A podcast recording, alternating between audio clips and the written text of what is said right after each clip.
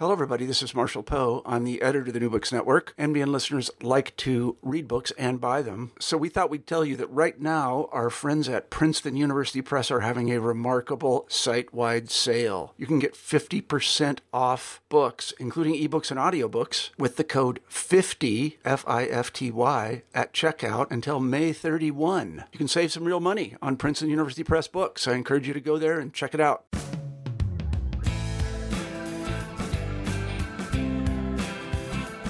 Welcome to the New Books Network.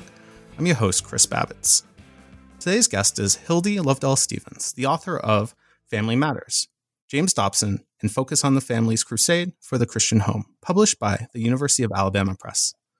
Family Matters, Dr. Løvdal Stephens shows how Dr. James Dobson, child psychologist, author, radio personality, and founder of the Christian conservative organization Focus on the Family, reached millions of American evangelical households shaping the cultural sensibilities and political attitudes of evangelical families throughout the culture wars from the 1980s into the 2000s. Most poignantly, Dr. Løvdal Stephens explores how Dobson's influence over how evangelicals defined and defended the traditional family as an ideal and as a symbol in an ever changing world happened. Thank you so much for being with us, Hilde. Thanks for having me. To get things started, could you tell our listeners a little bit about yourself? All right. Um, yes, uh, I am a visiting associate professor of English at the University, University of Southeastern Norway. So, English is a very uh, multidisciplinary field uh, in Norway. So, I teach a little bit this and that, uh, and I try to get in some American studies into the class I teach. Um, my interest in American evangelicalism and focus on the family and James Dobbs in particular uh, is like quite a few people who work on religious uh, history, American religious studies, uh, is tied with some personal stories. I grew up in the Norwegian Bible Belts, which is very influenced by American evangelicalism. And um, James Dobson was someone I didn't really know much about, but he kept popping up whenever I read about evangelicalism in, in America.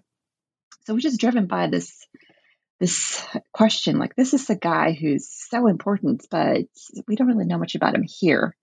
Um, and it just started there and uh, now the book came out uh, last fall and uh, i hope i wrote a book that people will enjoy and people will read and be inspired to look more into um, what james dobson did because there's so much more to do and as I told you, I, I, think this is an absolutely wonderful book about James Dobson. Well, thank you. Uh, I was wondering if you could actually start off by talking about Dobson and his religious and professional background and how this kind of fed into the creation and growth of Focus on the Family from the 1970s into the 21st century. Mm-hmm. Well, James Dobson, his background is in uh, the holiness tradition in the Church of the Nazarene, and he was a a preacher's child. Uh, his parents were traveling evangelists for the Church of Nazarene throughout most of his childhood. And he moved around in the American South. He was born in Louisiana. He lived uh, uh, there. He um, graduated from high school in uh, Texas on the border to Mexico. And he ended up in, um, in Southern California, like so many of his generation. He ended up um, in Southern California. He went to college there in Pasadena, where um, people like Darren Dochuk have described that area as like this place where so many people from the South and Midwest ended up in, in Southern California. Um, and that's where James Dobson uh, went to college, he went to Nazarene school.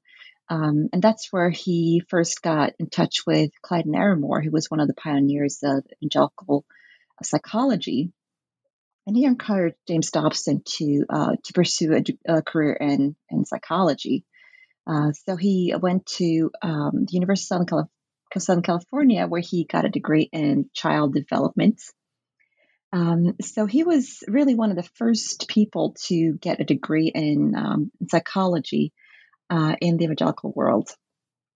Um, so um, he had quite a few different um, mentors in early in his career. Clyde Narramore was one of them. Uh, Narramore was like Do- James Dobson, which later he combined writing books and having a radio program.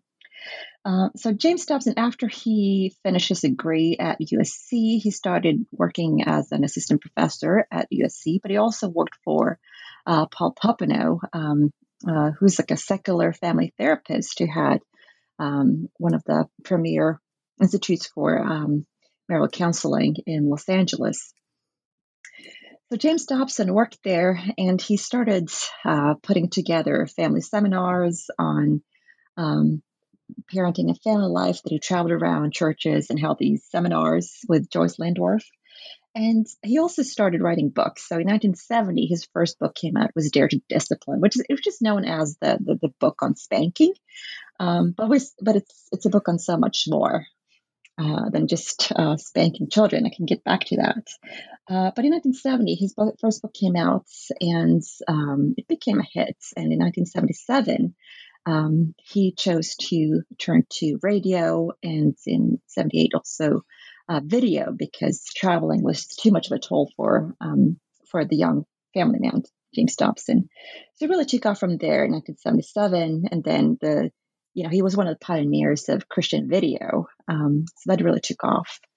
Um, so in the 1970s, um, when he turned into 1980s, he became more a political figure. Um, he started Family Research Council and um, just like had a massive explosion of different sub ministries that the ministry had throughout the 80s and into the 90s, uh, became more and more known as a group that worked politically as they moved over to uh, Colorado Springs, uh, which was the seat of the emerging Christian right at the time. Um, and James Dobson, he um, he led Focus and Family, or was like the, the figurehead for that that group until 2010, when he had a quite dramatic break from the group um, and then started Family Talk, which he now has, has been leading now for 10 years. There was a start that was uh, moved from being in this um, small community in Texas in this kind of smallish denomination, uh, Church of the Nazarene, to becoming really one of the uh, figures that shaped American evangelicalism. Um, you know, he published with key evangelical publishers, um, and he worked with so many different evangelicals, um, key figures in American evangelicalism. And I think one of the things that your book does really well is show how Dobson taps into and shapes this emerging evangelical therapeutic culture that really uh, gained a lot of steam in the second half of the 20th century. How did he do this? Well, he he was just uh, he combined so many different trends at the time uh, he um, combined this idea that um, evangelicals could have this middle class respectability. It was this group of people that had been um, struggling more financially, but had become more solid middle class with a professional book culture, with a professional uh, media culture. So they had the means of uh, the middle class.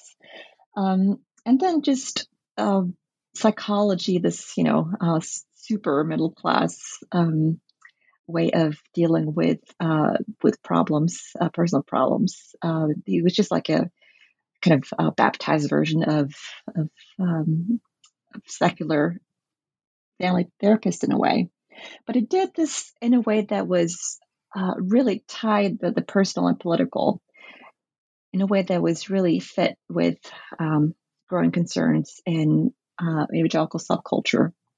It tied in the this um, this, these private matters with more political and national concerns. Um, in my book, I I, I discuss how um, someone like uh, Ruth Rosen, who's argued that feminism, for instance, uh, ceased to be a, a, political force because it became kind of um, shaped by therapeutic feminism, and it turned into like uh, more like personal fulfillment and and private private issues. Um, but that was like a turn that really fit well with evangelicalism that has this focus on the individual as the, the point where um, politics, national security, and all these things um, solved. So James Dobson, he he was um, he was able to offer this kind of therapy talk that people recognized from mainstream culture, but he like had his therapy talk with like a, a evangelical accent. You've already mentioned his first book, which was Dare to Discipline, and, and you rightly mentioned it, that it's almost derided as this as the spanking book. But there's there's a lot to it too, right? Mm-hmm. Um, so one of my my big questions here was what were the concerns that uh, animated Dobson's rise as a family values culture warrior, and, and were they already apparent in Dare to Discipline? Yes, many of the many of the issues that he would uh, focus on later on were there. He had a chapter on sex education, um, where he um, warned against this comprehensive comprehensive sex education um, curriculum that was tried out in schools in the 60s.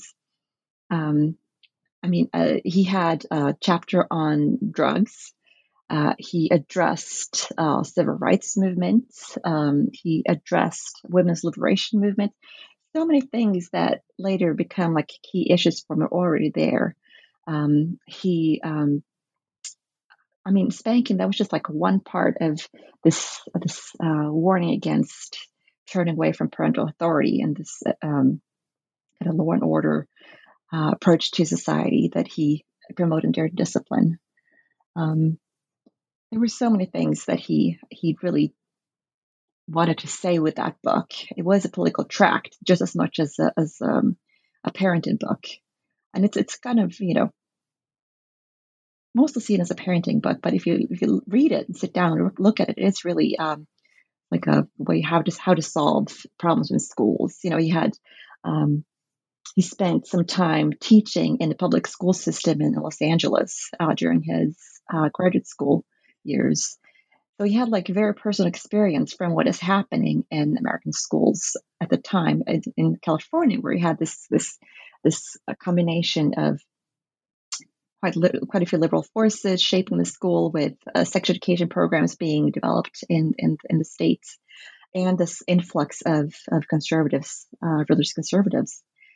So um, he had this really deep personal experiences, and not, let's not forget, like now that we're uh, watching um, um, protests and riots after the um, uh, the the killing of um, George Floyd in, in Minneapolis, uh, then um, James Dobson he was uh, in grad school during the Watts riots, and the riots happened, you know, really close to campus. Uh, and he saw it, and it really shaped how he viewed um, race relations, for instance. Uh, he talked about the, the dangers of of uh, these youngsters who were out protesting in the streets, and he really uh, praised the FBI's efforts to uh, to clamp down on any kind of um, civil rights activism. I was wondering if you could talk a little bit more about that because you have this really fascinating chapter about Dobson focus on the family and racial ideology. And mm-hmm. uh, I think a lot of people uh, don't know how complex this relationship was, especially as a, maybe a family values political coalition was trying to um, break the Democratic stranglehold on African American voters and voting for them in mass and, and whatnot. I was wondering if you could talk a little bit more about what you discussed in that chapter. Yes. Well, um, I mean, the Watts riots really seem to have shaped Dobson, but um, we must also remember that he is a child of the South, um, and he often talks about being a proud Southerner. Um, and he, he, there are cases where he um, promotes lost cause kind of uh, approach to uh, American history. I mean, he's praised Robert E. Lee as equal to uh, Abraham Lincoln as, as a hero to him. He promoted the Sower series in the 70s. That was one of the series that um, put out stories about uh, Robert E. Lee as this heroic figure.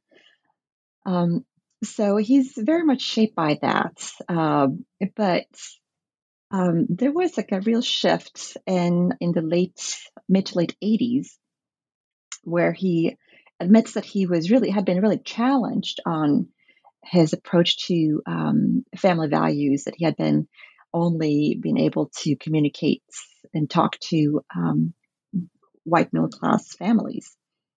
Um, so, but from the early 80s, he had um, Black evangelicals come to his studio, especially Black evangelicals who were in in uh, in Southern California. So E.V. Hill was one of them, um, who had been uh, part of the kind of civil rights movement, had been more like a part of the more kind of a taking more liberal approach to uh, solving race relations, uh, but who had taken a really turn after the Watts riots and kind of become like a, a conservative, uh, more aligned with the New Christian rights. Uh, another one was Rosey Grier, who was a former football players, uh, who had also been a liberal activist. He had been part of the Free to Be New New Me, um, you Me uh, album um, and kind of promoted um, gender flexibility and kind of more feminist approach to masculinity.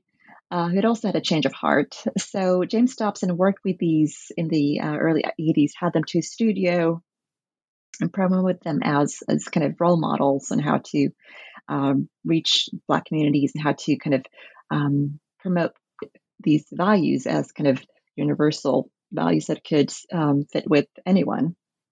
Um, so you had these two, and you also had people like John Perkins, who was, doesn't quite fit in with either the conservative uh, or the liberal mold. So in the early 80s, um, he had also, he's another one who had moved from American South to, to Los Angeles in the early 80s. Um, and it's really clear in this interview that Focus on Family had with John Perkins in the early 80s that Focus on Family was really hesitant to embrace any kind of thing that's had any kind of seemed to be linked to the civil rights movement. Uh, the question how he um, how he compared himself with um, with a more liberal side of of the civil rights movements.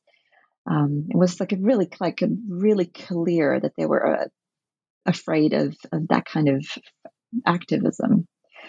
So they reached out to um, over the years. They've worked with quite a few conservative black leaders like Tony um, Tony Evans, who um, who uh, became like one of the big radio personalities uh, to represent uh, black evangelicalism. Uh, he had he broke with um, with other black evangelicals over the issue like what what how central should a black identity be to black evangelicalism.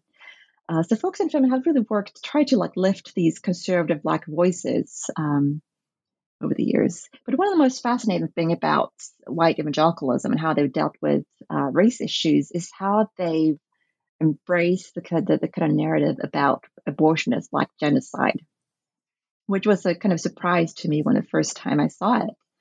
Um, and it's you know it's like a story that you know would be a great project for someone to tease out a little bit more. Like how did that happen? Um, you see it uh, like I've seen in Focus on Family's uh, material from the mid 80s, others, um, but I also found traces of it in the early 80s, where um, white evangelicals pose as like the true friends of the Black community because because they want to protect Black babies from being aborted. Um, and then they worked with people like um, Veda King and Star Parker and uh, other um, African American women who have promoted uh, this kind of uh, anti-abortion as a kind of a true cause for Black conservatives. And there are so many different uh, ways that Focus on Family try to do things, like they um, promoted alternative ways of telling American history uh, that was um, didn't follow the kind of multicultural approach that um, the um, education establishments um, thought was uh, the better way to do this.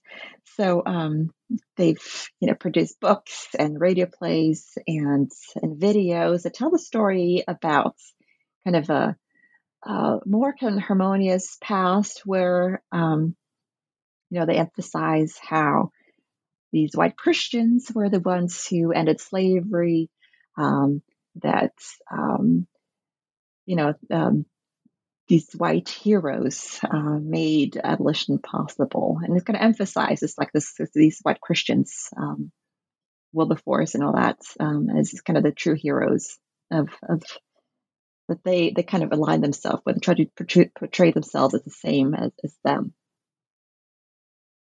And I think, in addition to this creation of what could be uh, called a Christian heritage culture in the 70s and 80s that has really taken on, Dobson also had this really interesting knack for combining scientific research with what his critics would say were just simply religious beliefs about sex, gender, and sexuality.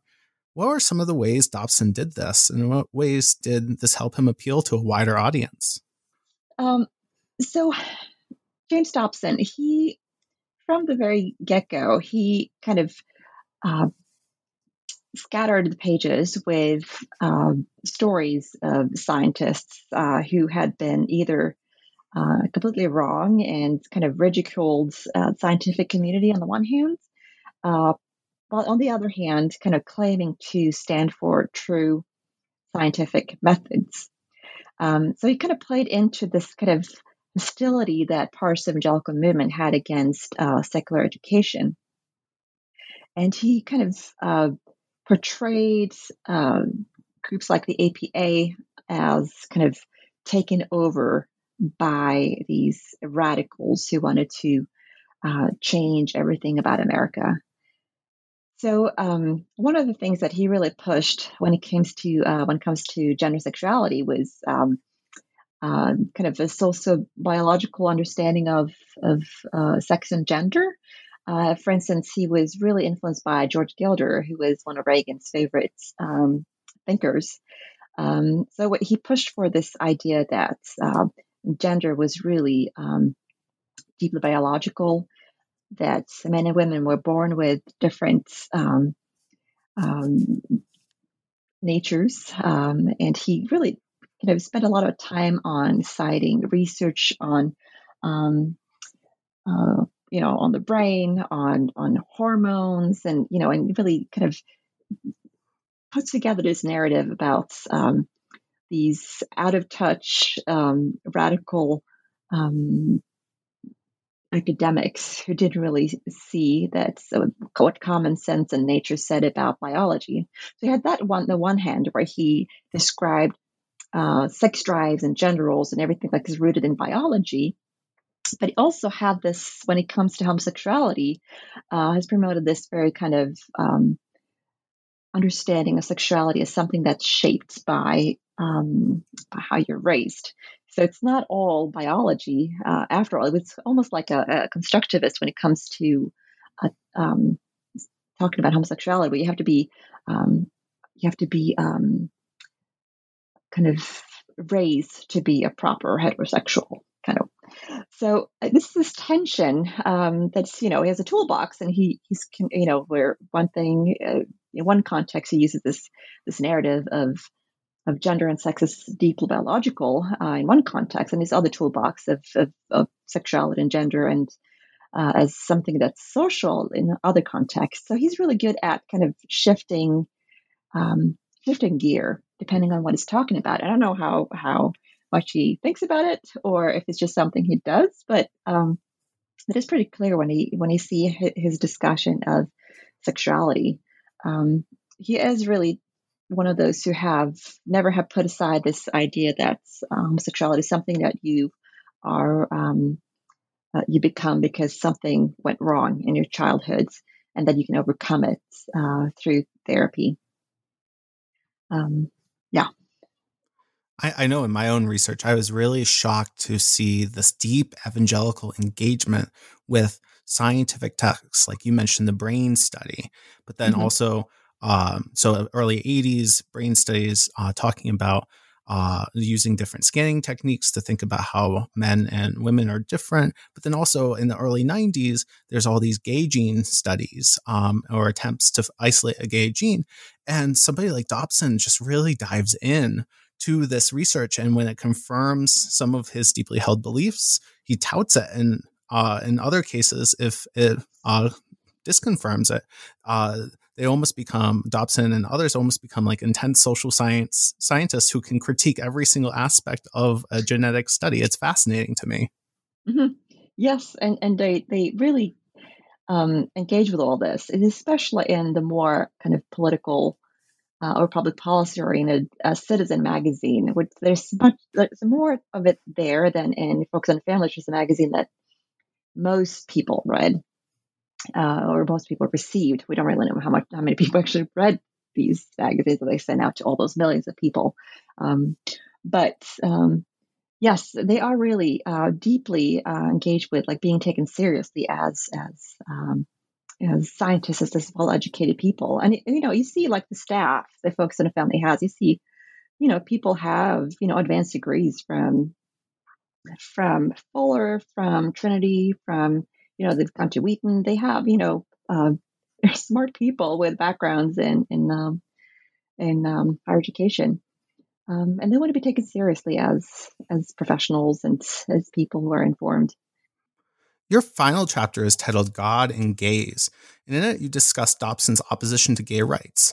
What did gay rights strike, or why did gay rights strike at the heart of Dobson's message? And what steps did he take to try to create a hate the sin, not the sinner approach to homosexuality? Well, at heart, the whole idea of homosexuality is a big threat to not just Christian family, but civilization itself.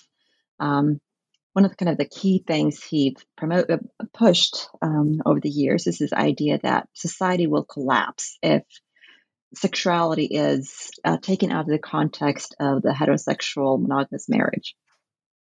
Uh, and he bases this on this belief that, um, um, you know, that, that men who are not tamed by virtuous women go on, you know, turn into criminals, uh, go on a rampage, and society collapses. And this has, you know, at times had a very kind of racial connotation. Then, you know, the, the reason, um, you know, hail as reason why um, kind of urban black uh, family has struggled um, and all these things. And homosexuality is, especially male homosexuality, has been seen as like this ultimate threat to civilization because then you have male sexuality is completely removed from the, the family setting and is removed from this uh, womanly influence.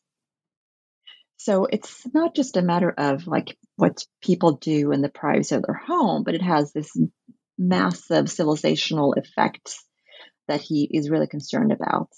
Um, he really thinks that uh, homosexuality, together with like abortion, women's liberation, all these things, that they, they really um, uh, distort this fine tuned uh, system that God has created, where like men and women are created for, for, for heterosexual marriage, and that will promote a stable society. So this is something that really goes, you know, at the heart of the matter for why family matters to James Dobson. Um, but it also, you know, it, it also tied in with his professional background as someone who was trained in child development and worked with um, all these issues uh, in academic context until until the late 70s. And um, when it comes to like the whole hate the sin, not the sinner uh, method uh, or message, um, it was like a very difficult thing. It's like a very difficult balance to uh, strike for Dobson, it seems. Um, but it comes down to this whole thing that uh, he sees some sexuality as something that's a, a, it's a developmental issue. So um, this whole thing that to be gay is a choice, it's not, that's not something a message he has um, pushed. I mean, it, the distinction makes that you, you choose to act out on your uh, emotions and feelings and, and um, uh, versus, you know, try to, as he says, control it and to kind of reform your sexuality and the kind of channel in the right direction as he thinks it. Um, so this whole thing, hate the sin, not the sinner, um, it's compassion towards someone who's struggling. That's that's kind of the um, where the compassion has been directed. Um, there's more of a um, kind of um, aggression towards um, those who are more activist and who try to promote uh, gay rights. Um, so there's like a, a very big distinction, and you see this this kind of a distinction in in how they um, how they approach different issues. Um, and the whole thing about gay rights that was one of the one of the issues that really uh, kind of catapulted Focus on the Family to like national debates uh, in the early in the early 90s when the group moved to um, Colorado Springs and immediately just started working um, to promote this um, ban on gay rights ordinances in Colorado. Um, and they really feared that was kind of a uh, kind of a Trojan horse to kind of you know um, end religious freedom, uh, kind of end the family as they know it, and also take down civilization in the end. So this like um, I think that the the um, whoever's been on the receiving end of their criticism would not say that they uh, promote like a hate the sin of the sinner message. Um, because it was definitely deemed as, as hateful by people on the receiving end of it. I think that's a wonderful transition to our last question, which is Do you think Dobson was always a culture warrior, or do you think he grew increasingly combative over time and kind of embraced that, um, that realm in American politics a little bit more? Well, I see Dare to Discipline as a political tract, and I would say, I mean, it is very much, I mean, he has since then been pretty consistent about this whole thing being very alarmist uh, and saying, like, you know, the world's going to end um, or America as we know it is going to end. Uh, but the way he has worked around that has been very different over the years. Um, he started to work more politically in 1980 uh, when uh, Jimmy Carter organized this uh, White, White, House White House conference on families, uh, which kind of team where he teamed up with uh, other conservatives and started um, planning for the Family Research Council, um, and also um, became much more engaged with politics in the 80s. So I, I don't think necessarily, I don't necessarily think he has changed too much, but it's more like the the way he's organized, uh, the tone has always been there. He's always balanced this kind of culture warrior side and the more kind of let's sit down and have a chat about your feelings kind of approach to family, which is one of the reasons why he succeeded because he's been really good at what he's doing uh, when he talks about things that are difficult. And he has, he really had a, a role in, you know, just ha- making evangelical families maybe kind of less stressed about things like masturbation. I mean, I didn't think I'd be write so much about masturbation in my book, but I, it is it is a part of the book, and um, and it is really it's like this uh, as part of him that it's um, yeah this culture war thing. It's always been there, but it's always been balanced by this kind of sit down and chit chat and talk about your feelings side of him. Well, Hilde, it has been great getting to chat to you about Family Matters. Thank you so much for joining us today. Thank you. This was fun. For everyone else, head to the University of Alabama Press website to purchase a copy of Hilde's Family Matters. And thank you to our listeners for joining us today at New Books Network. I'm Chris Babits, wishing you the best as you engage with cutting works at, cutting edge works of history.